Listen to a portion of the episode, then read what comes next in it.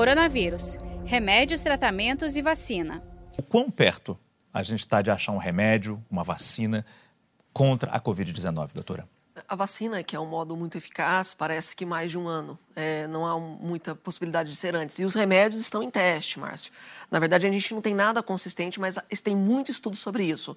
Acho que no futuro breve, em torno de seis meses a um ano, a gente terá, isso é breve, para a medicina, alguma solução medicamentosa. A grande promessa nesse momento é a tal transfusão de plasma que não mata o vírus, mas fortalece o corpo da pessoa. E a gente vai começar a usar, usar já, fazer, testar isso nos pacientes uh, essa semana.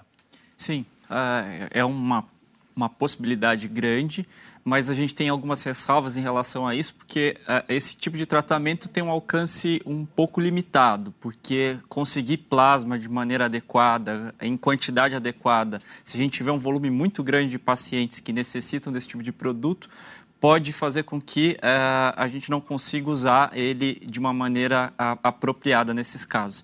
Então, é sim promissor, tem que ser estudado, mas por enquanto ainda sem respostas conclusivas em relação a isso. Saiba mais em g1.com.br/barra coronavírus.